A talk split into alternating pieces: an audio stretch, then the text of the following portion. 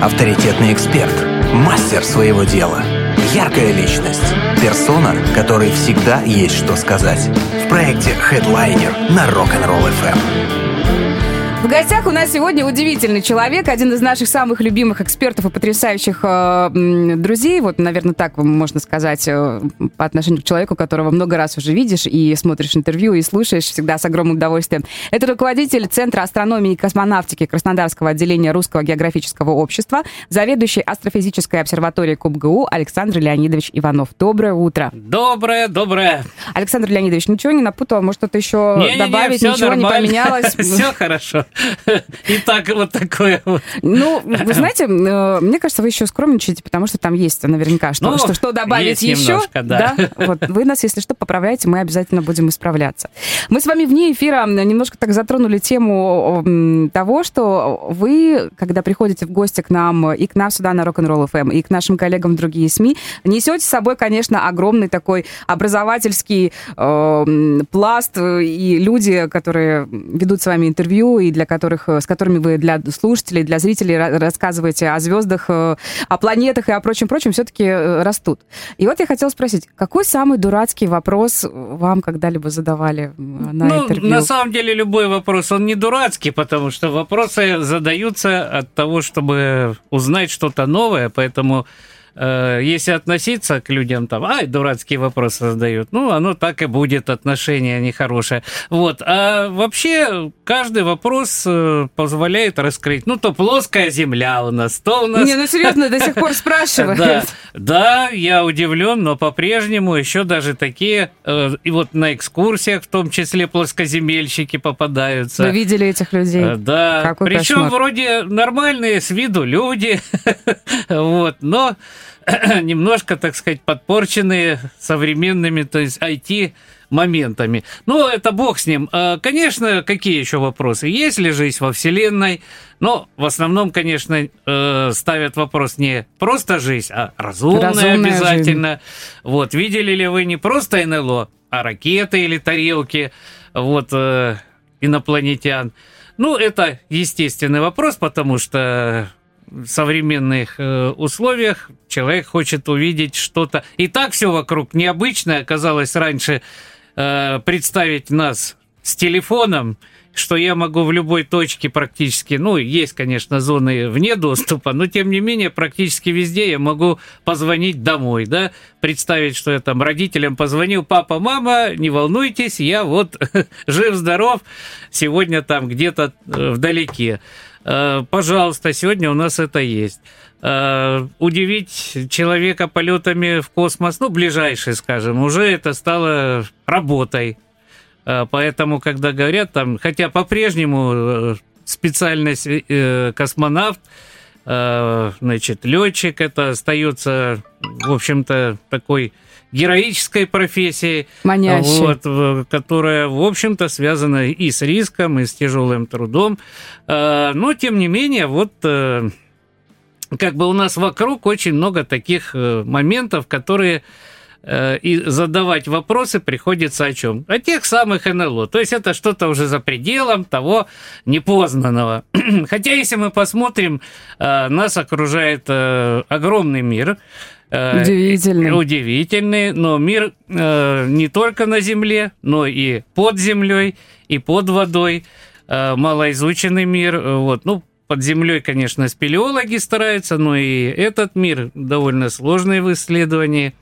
Э, Вода, в воде мы, скажем так, в океанах мы меньше знаем, чем даже о Луне. Вот, все остается пока покрыто тайной. До сих пор вот находят каких-то новых существ удивительных. Там чуть ли не каждый день есть Э, новость о том, что ну, да. океанологи нашли новую какую-нибудь подводную сороконожку. Ну, это одно. Даже рыб, кистеперые рыбы были открыты рыбаками. Причем, э, скажем, знание одних и незнание других происходило одновременно. Э, Рыбаки в Индийском океане периодически эту рыбу ловили. Вот. А ученые об этом и не знали. И вот так просто один раз совпало, что рыбаки, продавая рыбу, предложили ученым, которые здесь же исследовали их теологи, о, а это что, где вы такое взяли? А вот здесь ловим как давно? Да вот регулярно. О, как. Ну, вот так стала доступна информация о рыбе, которая считалась вымерла миллионы лет тому назад. Удивительно. Так, вот такая история. Одни ищут, а другие находят буквально каждый день. Да, да, да, да. А, ну и, собственно, современная астрономия, она развивается стремительно с появлением цифровых технологий и развитием, ну, скажем, полупроводниковой техники. Это у нас ПЗС-матрицы, значит, СМОС-приемники, так называемые, которые применяются в фотоаппаратах и в том числе в астрономии для ПЗС-матриц или камер астрономических цифровых. А, это все расширило наши возможности, и ну вот сравним э, эпоху большого нашего шестиметрового телескопа Казалось бы, это гигантский инструмент, который позволяет нам заглянуть э, глубоко в космос, но тогда еще на фотопластинках. И чтобы получить снимок, как считалось, глубокий 20-21 звездной величины, то есть самые яркие звезды нулевой, самые слабые, и это очень-очень-очень слабые звезды, не то что там глазу человеческому и многим телескопам недоступны.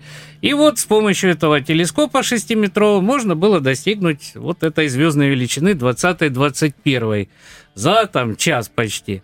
Прошли годы. Сегодня 20-сантиметровый телескоп э, с экспозицией, ну, тоже там порядка 10-15, там, 30 минут, но на цифровых, при, на цифровом приемнике, который обладает огромными, э, скажем, возможностями накопления света, э, высокая квантовая чувствительность, то есть э, зависит от чего. Фотончик пришел и потерялся. А на цифровых приемниках, э, скажем так, почти из 100 фотонов 90 фиксируется. А раньше там 1, 2, 3. То есть квантовая чувствительность фотоэмульсии была очень низкая.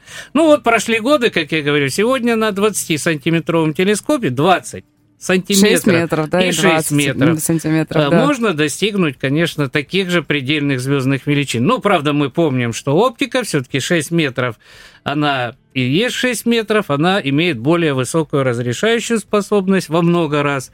Вот, поэтому, конечно, сравнивать вот по этим параметрам невозможно. Но глубину проницания в цифровых технологиях мы можем достигать уже сегодня а сами результаты, они как-то быстрее, э, не знаю, получают. То, что стало четче, ярче, ближе, э, больше, это понятно. А э, это все быстрее, может быть, пересчитывается, а, обсчитывается, потому ну, что... давайте из того, что мне ближе всего, это наблюдение астероидов, э, кометы, астероиды. Ну, в основном вот возьмем как пример астероиды. Э, до конца 20 века, э, причем в этот период как раз отличалась наша советская обсерватория Крымская астрофизическая, э, она занималась поиском и наблюдением астероидов и комет, занимался там этим Николай Степанович Черных. Вот, э, почти, э, ну, не половина, но треть астероидов на тот период, открытая во всем мире, э, это было сделано в Крымской астрофизической обсерватории. Кстати, мы сегодня знаем астероиды такие, как, скажем, Высоцкий, Стругацкие, другие вот знаменитые Ефремов, такие астероиды летают в космосе. Ученые им разрешено давать было имя ну, наиболее интересных людей, вот, заслуженных, э, скажем, деятелей культуры, науки, друзей. Вот. Но в данном случае мы говорим, что вот э, на тот Известный этап говорит, да. э, всего было открыто до конца прошлого века не более там, 30-40 тысяч астероидов. Ой, да мне кажется, За это и так эпоху... огромное Нет, количество. Ну, сейчас я вам расскажу дальше. Это было с 1 января 1801 года, когда была открыта Церера. Э, Церера была открыта как планета. Э, астроном Пиаци э, значит, проводил наблюдения. Ну, была такая формула эмпирическая, как говорят, похожая на науку, но близкая, то есть приближенная, которая говорила, что между Марсом и Юпитером должна быть планета. Ну и там еще были окна, согласно этой формуле, где могли быть расположены планеты. Ну вот мы берем между Марсом и Юпитером. 1 а января 1801 года, то есть когда все пьют шампанское, вот, условно говоря, была открыта Церера. А, но последующие наблюдения и последующие исследования других ученых – показали, что между Марсом и Юпитером есть еще объекты. Ну, там была Паллада, Юнона, Веста, наиболее крупные, как мы сегодня говорим, астероиды. Э, дело в том, что они не показывали дисков, как обычная mm. планета, а были похожи на звездочки. Ну, соответственно, латынь, астера, звезда, астероид, получили объекты названия астероиды. Вот так появилась э, целая плеяда объектов между Марсом и Юпитером. Сегодня мы знаем ее как пояс астероидов. И э, если мы посмотрим, что же произошло, произошло дальше, как я уже сказал, до 2014-2015 года было открыто порядка ну, 700 тысяч, около 700 тысяч астероидов общей сложности. То есть с 1 января до 2014 года, да, до 1 января. Потом проходит еще у нас 9 лет. За 9 лет это количество удвоилось, и сейчас почти 1 миллион 300 тысяч. Это я, к слову, ой-ой-ой, 40 тысяч много. Нет, 40 тысяч и миллион триста почти. Это, и причем вот я сегодня э, как раз э, погоды не было, ну, как мы... Были облака, да. Да, были облака. Ну, как мы называем, у нас есть такое понятие охота в этих, или рыбалка э, в таких, в полынях. Вот сегодня была небольшая полынья, а, у вас у астрономов, астрофизиков вот такая И рыбалка. такая бывает, mm-hmm. вот. И мы в этой полыне в облаках я посмотрел, приблизительно здесь должен быть, э, ну, пришла информация, сейчас не только открывают, а еще нужно ваше открытие подтвердить. То есть, э, если нету других наблюдателей, которые бы подтвердили, э, что объект имеет вот такие координаты и время и движется туда, куда вы указали, то, значит, вы можете потерять свое открытие и свой объект. Поэтому международная практика, каждый астроном пытается поддержать своего коллегу. А так как Земля у нас позволяет 24 часа в сутки все-таки наблюдать в Она разных все-таки точках. круглая, а не плоская, да. как считают некоторые. Да, поэтому мы э, подхватываем, как говорят, объекты, открытые другими астрономами. У них была ночь, у нас был день. Mm. Но теперь у них день, а мы смотрим на специальной страничке Центра малых планет, размещается информация о том, что вот сегодня такие-то обсерватории открыли, и там идет целый перечень, выбираешь по вкусу объекты, которые у нас над горизонтом и которые э, находятся ну, скажем, по блеску доступны нашим инструментам. Вот. Э, дело в том, что некоторые из них просто проносятся как скоростные паровозы, там тепловозы и ракеты. То есть очень быстро движутся по небу, имея маленькую яркость. Вот. Поэтому там уже большие телескопы включаются. Ну, и мы со своим полуметровым телескопом находим для себя э, объекты. И вот э, сегодня, как я говорю, ночью смотрю, есть на страничке подтверждения объект. Думаю, ну, и такой яркий довольно. Ну, яркий это относительно, конечно. Вот. И сделал попытку, обработал, смотрю, есть. Первую, так сказать, колонку отправил данных, э, сделал еще одну попытку, еще раз подхватил, и еще раз проводочку сделал и отправил. В результате э, только я закончил, смотрю, и небо закрылось. Ой, как вы вовремя зашли. Вовремя зашел. Вот, как раз студент был, помог мне запустить всю систему быстро и пошел домой. Ну, а я, в общем-то, завершил этап наблюдения и, и отправили данные. Эфир. Да, после и вот этого. сегодня после ночи еще на конференцию подготовили материал. Сегодня вот э, в Самаре проходит э, в области э, проходит э, конференция «Бредихинские чтения», и, собственно говоря, э, наше выступление вот тоже за ночь мы подготовили, отправили так что жизнь астронома, она такая многогранная и многоплановая. Знаете, я думала, что э, вот такую активную, активный образ жизни ведут в основном там музыканты, артисты, там театральные деятели. Но вот э, судя по тому, что вы рассказываете, Самая активная жизнь это именно у вас, у ученых и у астрономов. И поэтому, конечно, нам очень дорого, что э, после ночи открытий и исследований вы все-таки нашли время, пришли к нам. А, за это огромное спасибо. Мы не прощаемся, сделаем небольшой перерыв. У нас сегодня в гостях э, потрясающий, один из самых, э, мы для себя вот в сфере СМИ говорим, что это главный астроном нашего региона, ну и, э, естественно, нашей страны в том числе. Вот, у нас есть такой... Для вас свой маленький короткий титр, мы, конечно же, с огромной любовью это говорим. Заведующий астрофизической обсерваторией КубГУ, а также руководитель Центра астрономии и космонавтики Краснодарского отделения Русского географического общества Александр Леонидович Иванов у нас сегодня в гостях. Если у вас есть вопрос, пишите. Хедлайнер на Rock'n'Roll FM. Мы, конечно, подозревали, что там столько всего интересного в космосе, но что за такой за 9 лет сколько более миллиона новых астероидов открыли? Ну, почти 600 тысяч, да, 7, ну, почти прили... 700 даже. Приличная очень цифра. Ну, то есть половина из того, что то есть не половина, ровно сколько за, сделано было за 200 с лишним лет, вот, сделано было в последующие 9.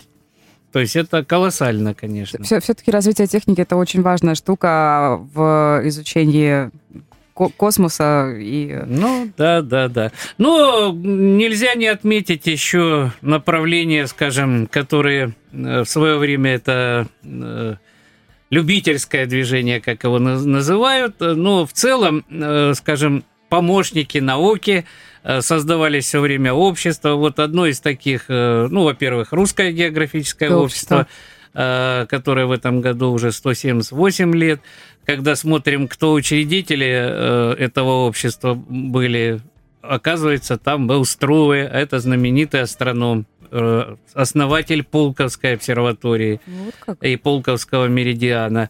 Э, вот.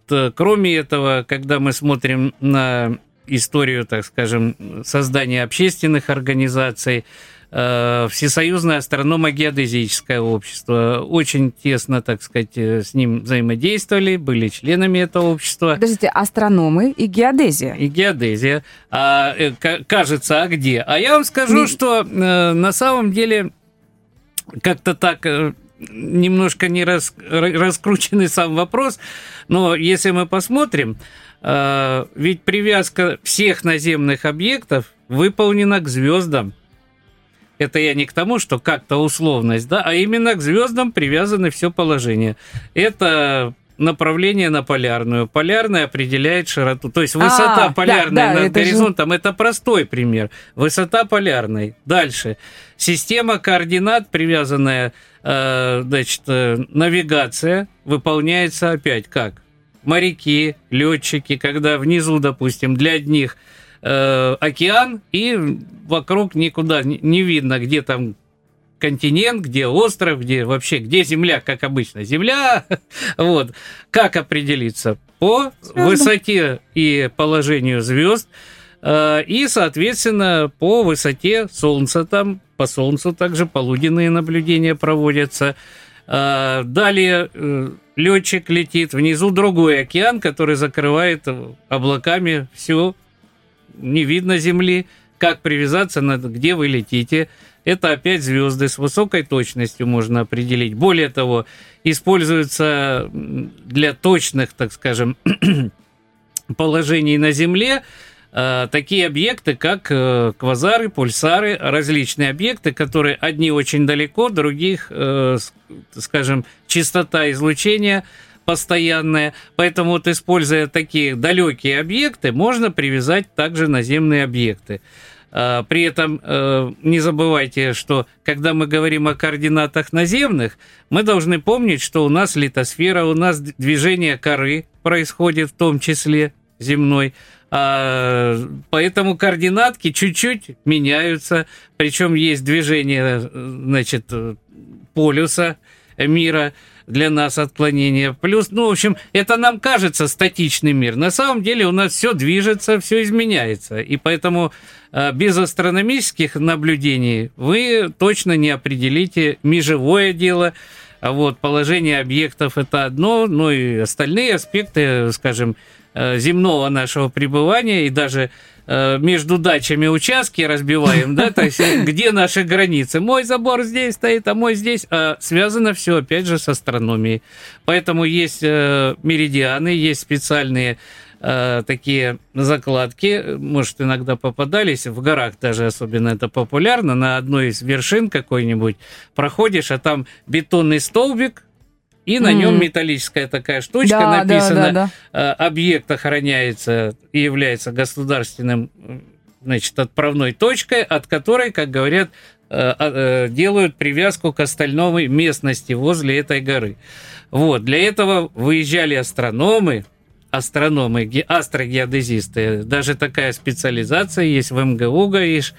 А, Еще ряд э, э, МИГАЕК тогда, Московский институт геодезии и картографии, готовил специалистов, которые залазили на самые высокие вершины, при этом кроме теодолита там и специальных еще приборов, они с собой тянули на самые вершины. То самое, ес- если вы делаете столбик, значит, нужен цемент, вода, песок. Ну и если на этой горе, кроме ничего, скальных пород нету, еще металлический пруд забивали, чтобы, так сказать, обвязать, чтобы держался столбик, его выставили, привязали, привязали к звездам, и от него потом раздают, как говорят, координатную сетку к другим горам, и от них уже спускаются вниз, и я немножко поработал не только астрономом, но и работал в Краснодар граждан проекте, тоже бегал с речкой, вот мужественные люди под дождем, под снегом, в жару и в холод с рейками ходят. Вот, но это как бы возвращаясь, астрогеодезия. Она связана очень тесно с географией и э, со всеми аспектами, э, которые и появилось общество Всесоюзное астрономо-геодезическое общество, в которое входили как астрономы, так и геодезисты. Ну и возвращаясь дальше, э, эти общества э, просуществовало, ну, русское географическое сегодня здравствует, а, к сожалению, исчезло э, ВАГО, как его называли, Э, оно было Всесоюзное астрономо-геодезическое общество при Академии наук СССР. То есть это было, в общем-то, для мальчишек, девчонок и, в общем-то, и взрослых людей почетно иметь такую вот книжечку, в которой написано, что вы действительно член да, да, да, такого-то общества.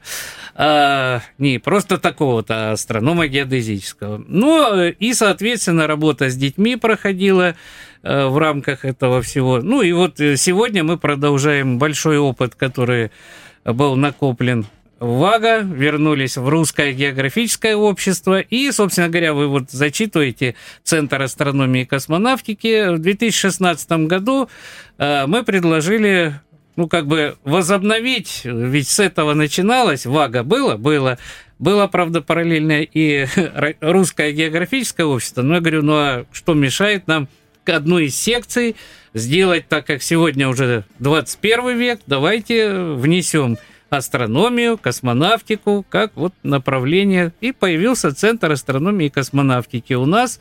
И, в принципе, это первый э, такой центр, который образовался в русском географическом обществе всего, всей России. И мы сегодня продолжаем работу, как и ранее, э, вот как это было в ВАГа. Э, это работа с детьми, это исследовательские экспедиции, которые вот заинтересованные люди всю жизнь были. Ну, не академики, ну, не профессора. Ну, такие романтики, Вот, но- любители, те, кто- кому интересно. Да, вы хоть понаблюдать метеоры, да, но не просто так там посидеть чайку попить и это, но с научной частью. То есть, несмотря на то, что ты любитель астрономии, но любитель астрономии разный бывает. Есть бобры, как их говорят, это такие, пришли полежать там, отдохнуть, ну, помешать там другим, влезть там, ну, что вы там смотрите, дайте посмотрю. Вот, ну, это, это неплохо, это я так говорю, что их ин- интерес лежит так, Поверхностно. поверхностно. А есть ребята, которым интересно именно с научной точки зрения. Ведь даже Солнце, э, зарисовки пятен, э, можно сделать просто эскиз и все там. Ну, вот есть Солнце. И один рисунок сделал и забыл. Если же это превращается в систематику, то есть вы каждый день, как есть возможность, делаете зарисовки, с чего у меня детская астрономия началась, ну, слабые объекты я еще небо плохо знал, туманности, галактики, звезды-то я знал, а вот слабые объекты нет. Поэтому, ну а что, интерес-то к астрономии надо как-то развивать, поддерживать. Посмотрел, так самая ближайшая звезда, на ней сколько интересного. Появляются пятна, пятна, оказывается, не стоят, а движутся. Вот, и я тоже порядка 10 лет делал зарисовки, даже попав в армию, там нашел теодолит, вот, с фильтром, и делал зарисовки и в армейское время. То есть я о чем говорю? О том, что если ты любитель увлеченный, ты можешь добиваться Это идет, да, через всю жизнь. высоких результатов э, именно, э, ну, только главное тогда систематика и работа с тем, что ты делаешь. Если ты это делаешь от случая к случаю, ну, это тоже любительская астрономия. Но если тебе интерес э, более такой глубокий, то вот общество Центр астрономии и космонавтики помогает в этом направлении. А, кроме этого, э, мы проводим кометные экспедиции, О, это поиск, ну, поиск новых комет и кометы старые, которые известны, но они прилетают, у них растет яркость, мы их фотографируем, исследуем движение. А Каждая комета, она по-своему интересна, разные хвосты, разные проявления у них. Ну, не у всех хвосты иногда бывают, в зависимости, как они, расположение Солнца, Земля, комета. Вот. э, Некоторые удивляют нас, допустим. Пугают еще даже. Ну, это, да, и это 17П, э, комета периодическая, буковка П означает, комета 17 в каталоге кометном э, Холмса, она удивила всех, потому что она уже улетала от Земли, от Солнца, пересекла орбиту Марса и потихонечку падала в блески.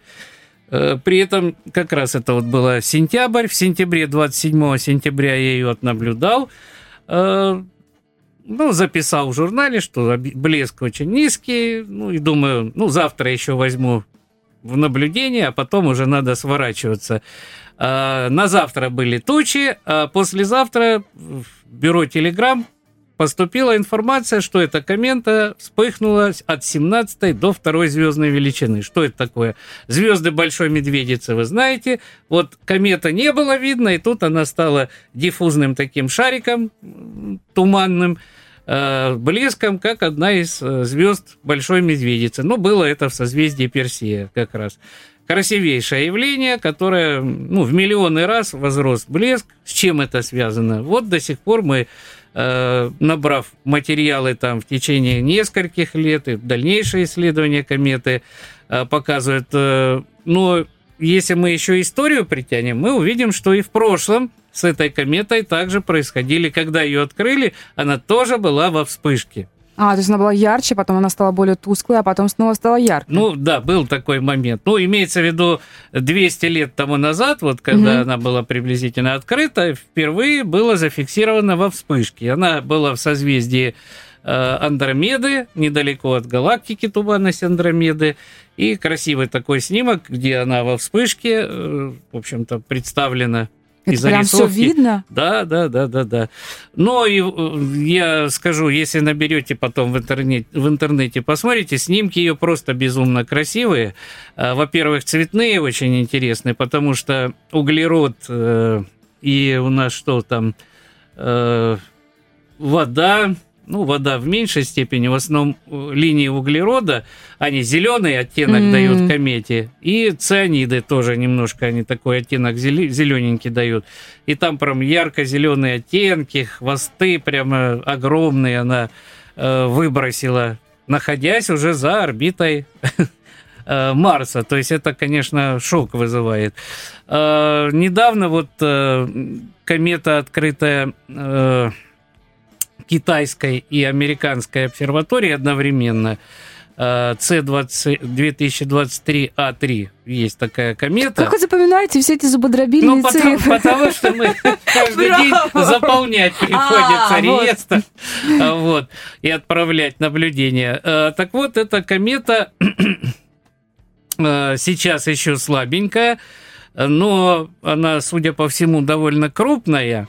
И мы ожидаем, что в октябре следующего года расположение, как раз, как я говорю, Земля, комета, Солнце э, позволит увидеть нам даже, наверное, хвост у этой кометы. А На утреннем небе сейчас видно комету э, 2023 э, P1, открытая японским любителям астрономии.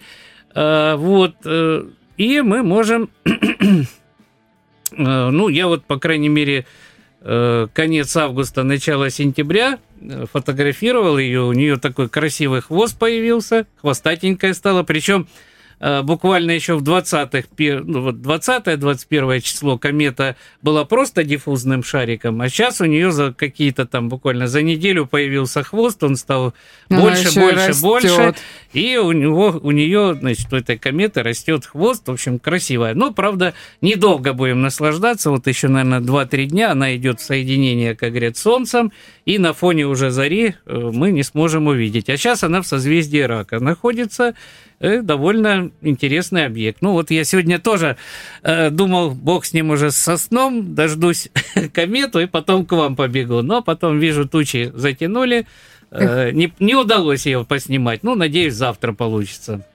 Удивительно, мы все боимся комет. Ну как, э, наверное, может быть, это стереотипно несколько, а может быть, э, культура, масс-медиа, научная фантастика. Обычно, когда, э, если честно, меня вот до сих пор пугают новости там. Так, причем легко обычно пишут, ой, там рядом с Землей пройдет комета такая-то. Опять вот этот зубордобильный номер HH548-849. И думаешь, Нормально. Это возле нас опять пролетит комета, а мы сидим все спокойно. Ну, давайте я поясню маленький момент. Дело в том, что ну, обычно это астероиды у нас пролетают э, близко от Земли. Значит, опасно а, сближающимися астероидами, как их АСЗ называют, э, являются астероиды, которые пролетают от Земли на расстоянии, ну вот если у нас это угу. Земля, на расстоянии 6 миллионов километров. Если ближе сюда, то это опасный. опасно. Если дальше, то это а. вроде ничего. А, потом надо разделять еще астероиды, которые вот у нас плоскость движения Земли. Земля движется вот в этой плоскости, как у нас стол. Вот. И комета пересекает вот эту плоскость отсюда. Это очень опасно. А есть кометы, которые заходят за Землю, но они движутся, ну, грубо назовем, А-а-а. перпендикулярно нашей орбите, угу. поэтому они опасно сближаются, но не совсем потенциально опасны и в плане не пересекают саму орбиту в плане плоскости Земли. Поэтому вот э, подразделяются еще на такие объекты, это кометы и астероиды. А, что можно еще отметить? Э, ну, каждый день, я ж вот об объектах, которые говорил, это происходит у нас каждодневно, пролетают объекты, и вот подхват объекта, который сегодня делали, он тоже проходит недалеко от Земли. Расстояние, как правило, 2, 3, 4 миллиона километров. Э, ну, вспомним, что расстояние до Луны там у нас 300 тысяч, скажем, грубо говоря, э, километров, даже 400, э, ну, средняя считается 388 тысяч километров а это у нас там миллионы. То есть это говорит о том, что мы с вами свидетели э, объектов, которые э, ну, пролетают иногда и внутри орбиты лунной. То есть э, у нас Луна 380 тысяч, и иногда камушки пробегают и здесь. Вот. Но они небольшие. То есть размеры таких астероидов это порядка там десятков метров. Ну, возьмем Челябинский метеорит, как ну, его самый называют. яркий такой пример, да. Он имел размеры 22 метра. Ну, метеоритом он стал, когда уже выпал на Землю. А если быть э, точным в определении, летел он в космосе как астероид. Да, и вот пересек так? нашу орбиту. А, как правило, спрашивают, а что уж мы не увидели? Ну, не увидели, потому что он заходил от Солнца, и это один из неприятных моментов таких вот объектов. А, но сегодня готовится ряд проектов с запуском на орбиту возле Земли – Э, космических аппаратов, ну, как правило, это геостационарная орбита, и даже при солнечном дне на Земле эти аппараты, там несколько, их достаточно двух, которые бы контролировали э, пространство близлежащее к Земле, чтобы раннее предупреждение сделать объектов, сближающихся с нашей планетой. А для чего? Вот что мы сделаем? Вот, а, чтобы не пугались? Предупреждение нет, нет, для нет, чего? Нет, предупреждение и вот службы, которые занимаются. Ну, представьте, объект, который там, скажем, фатальный, там уже, да, мы ничего э, за э, тут же делится по следующей классификации. Если мы обнаружили крупный объект размером там в километры за годы, есть возможность одна. То есть там, вот для чего и проводился недавно эксперимент DART, э, то есть э, столкновения. Это то, что сделали американцы, да, когда да, они да, пытались когда они изменить ударили орбиту? спутником. Там даже задача была в чем? Ударить и посмотреть, какой будет эффект. И да, действительно интересный эффект, но это маленький спутник и маленький удар. А если же э, бить подобными не взрывать, как там в Армагеддоне, а именно ударами можно, ну, грубо говоря, отклонить буквально там на миллиметр, и этого достаточно, чтобы орбита в конечном итоге Изменилась. изменилась.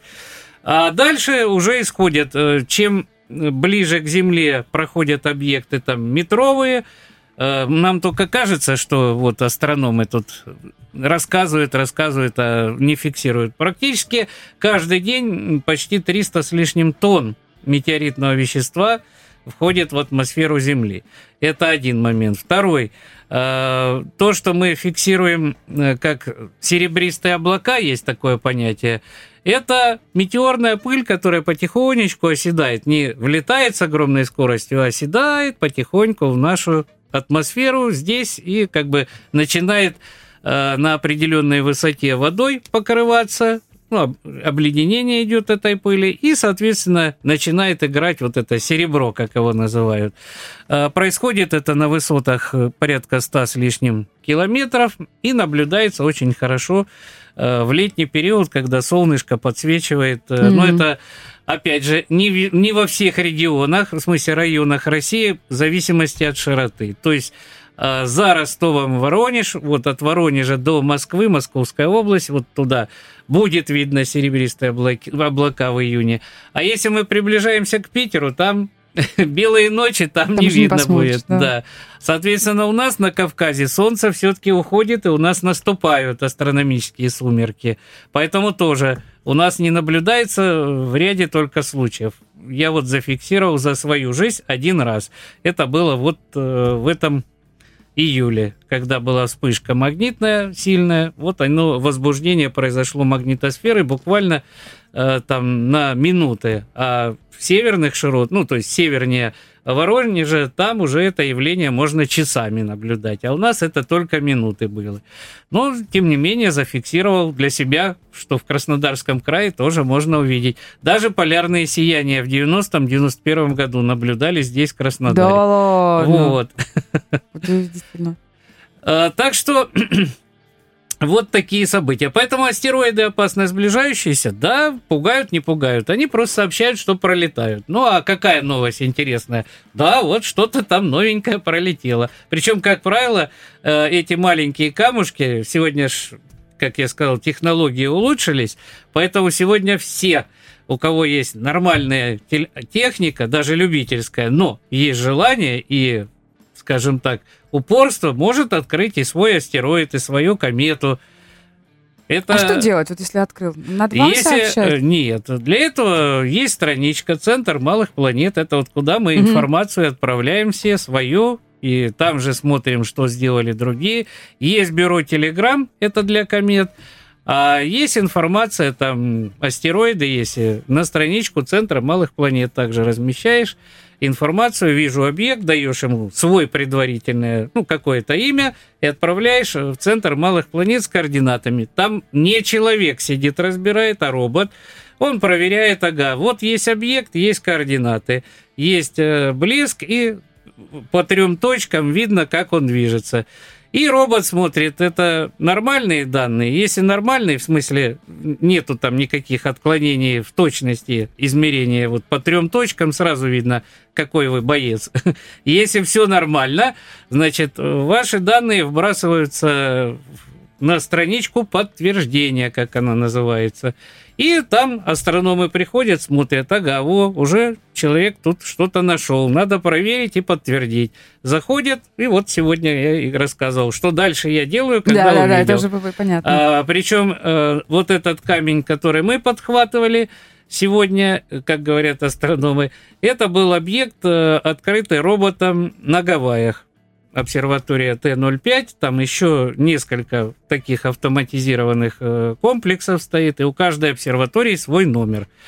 Вот, и мы посмотрели, сегодня Т-05 отметилось, и подтверждение сделали. Ну, надеюсь, вот в ближайшее время выйдет, ре- так скажем, э, называется циркуляр электронный, где будет уже записано, что есть открыватель и соавторы. Ну, соавторы это вот будем уже мы. О, как. А магнитные бури на Солнце реально они такие? Я понимаю, что вам, вас очень часто об этом спрашивают. Ну, как, только, ничего. как только где-то э, в сводках синоптиков появляется, будут магнитные бури, все сразу говорят, вот он- оно на нас влияет. Оно правда влияет? Или это психосоматика человеческая? Но здесь разные аспекты, и то, и другое мгм. имеет место быть. Так что, как в, в в знаменитом еврейском анекдоте, когда приходит к равину один человек, говорит, жалуется, мальчик слушает его, учителя своего равина, тот говорит, вы правы. Он уходит, второй спрашивает, а вот я ж говорил вот так, вот так. Он говорит, и вы правы. Мальчик говорит, слушайте, Ра- Рави, а почему, говорит, и тот прав, и тот? Разве так может быть? Он говорит, и ты прав. Поэтому истина где-то рядом. Вот. Но в любом случае мы воспринимаем... э, Дело в том, что и солнечная активность, магнитные бури, они могут не напрямую действовать на человека. То есть вот такое, что магнитная буря, там надо одеть алюминиевую шапочку. Из фольги. так, из фольги. Вот. э, Это не обязательно в этом заключается. Воздействие магнитных бурь и солнечной активности происходит и на нашу атмосферу. А, вот. Соответственно, повышение, понижение давления, э, которое происходит вот в обычной жизни, то есть точки, циклоны, антициклоны, ну и в свою очередь и э, магнитные бури иногда участвуют и в этом формировании. Соответственно, падение давления человек себя плохо чувствует. Растет ли давление, тоже голова начинает болеть. Вот. И не всегда солнце виновато напрямую. Э, Это один момент. Ну, а второй, конечно же, магнитные бури присутствуют.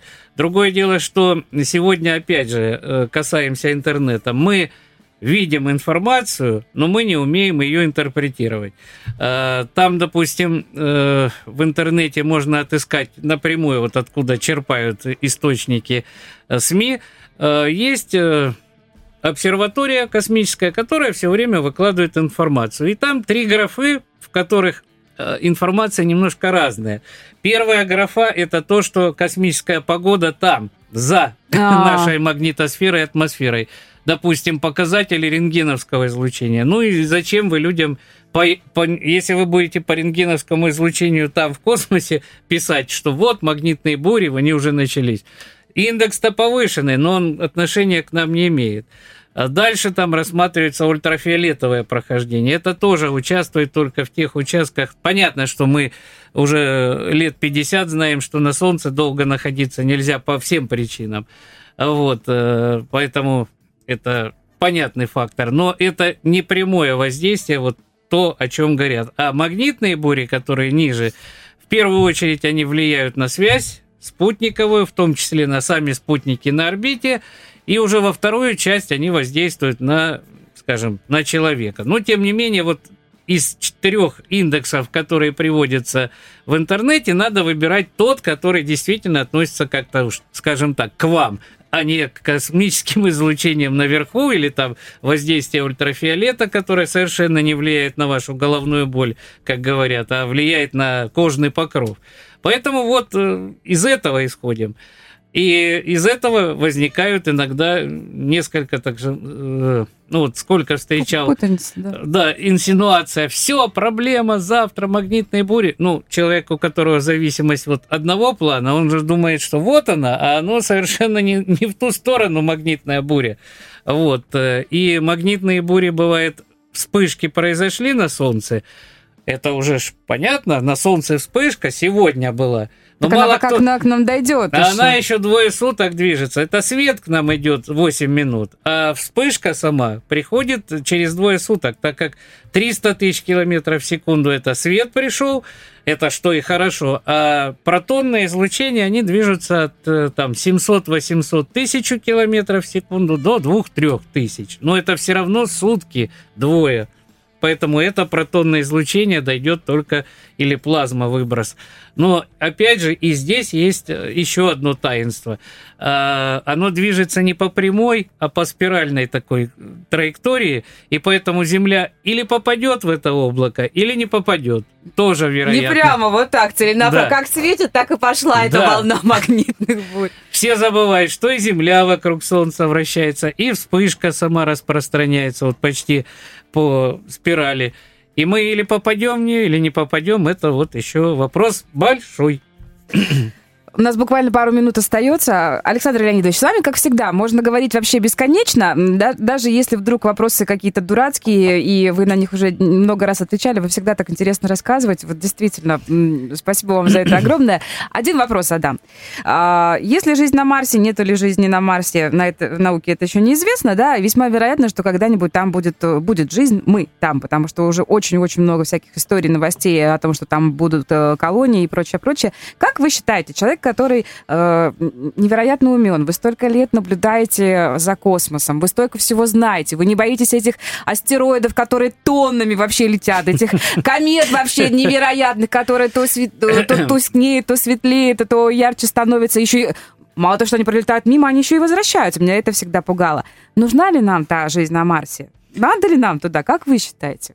Ну, обычно мы смотрим на временной лаг, поэтому Э, сейчас жизнь на Марсе нам исследование или заселение, я думаю, бросать какие-то средства на это, конечно же, нет. Колонизация Марса сегодня, ну, она не для самого человечества не представляет никакого, вот в настоящее время интереса. Э, для того, чтобы осваивать Марс, ну, скажем, шумных пиарных акций там. А э, маска этого недостаточно. Ну, можно там флаг вбить, можно там людей отправить в одну сторону. Но надо же помнить, что для человечества в целом это не даст никакой перспективы, а для людей, которые туда отправятся, это будет только мучение, вот прямую. А, исследование Марса, да, а заселение Марса, ну, как минимум, давайте так говорить, тысячу лет вперед – не ранее. Потому что для освоения Марса нужно как минимум новая техника, новые технологии, все эти химические двигатели со скоростями ниже 100 км в секунду. Это не перспективно путешествие к Марсу, которое занимает э, почти год с лишним. Вот это тоже не перспективно, это с, контакты с радиацией, это воздействие космического излучения. Вот, очень много мы еще не знаем. Вот, ну и сами полеты, я не говорю, что мы никогда этого не сделаем. Ну, тысячу лет, не тысячу лет, ну, как минимум не менее 100-150 лет точно уйдет э, на создание технологий. Это пока мы только первые шаги, полет Гагарина и так далее, оказалось, сейчас мы, ох, как полетим везде и всюду. А нет, на Луну полетели, но быстренько оттуда ушли, потому что есть сложности и с освоением Луны, и пребыванием, так это только Луна. Так говорят, это же заговор инопланетян, они нас туда не пускают. Да нет. Заговора нет, тут заговор в другом. А, как вы видите, а, я могу сформулировать так. Мы бы объединившееся человечество могло уже летать и на Марс, и на Луну, а это значит применение атомной энергетики, использование, я надеюсь, в ближайшие там 50 лет это термоядерная энергия, которую можно поставить на мирные, мирные атомы термоядерный синтез поставить на развитие человечества в космосе. Но для этого надо человечеству объединиться, потому что когда суммы называются на вооружение триллионы, вот если эти все деньги на войну отправлять именно на мирное воздействие, ну и на Земле, как говорили в фильме «Отроки во Вселенной» или «Москва Кассиопея», знаменитый фильм, у нас на Земле еще столько проблем, которые надо решить. Это несмотря на то, что я мальчишкой мечтал об освоении космоса и так далее, но с возрастом философия немножко меняется в плане того, что когда видишь город Краснодар, который был зеленый, зеленый, зеленый, все было такое хорошее, такое замечательное, но количество людей растет в городе в разы, то есть уже мы перешагнули там миллионные отметки, количество автомобилей за 3 миллиона ушло по городу и краю, еще растет, то есть э, вокруг очень много экологических проблем другого плана. То есть Которые тоже нужно тоже решать, нужно да, решать. безусловно. Я уже не говорю о том, что нам нужны мосты для того, чтобы город не заставал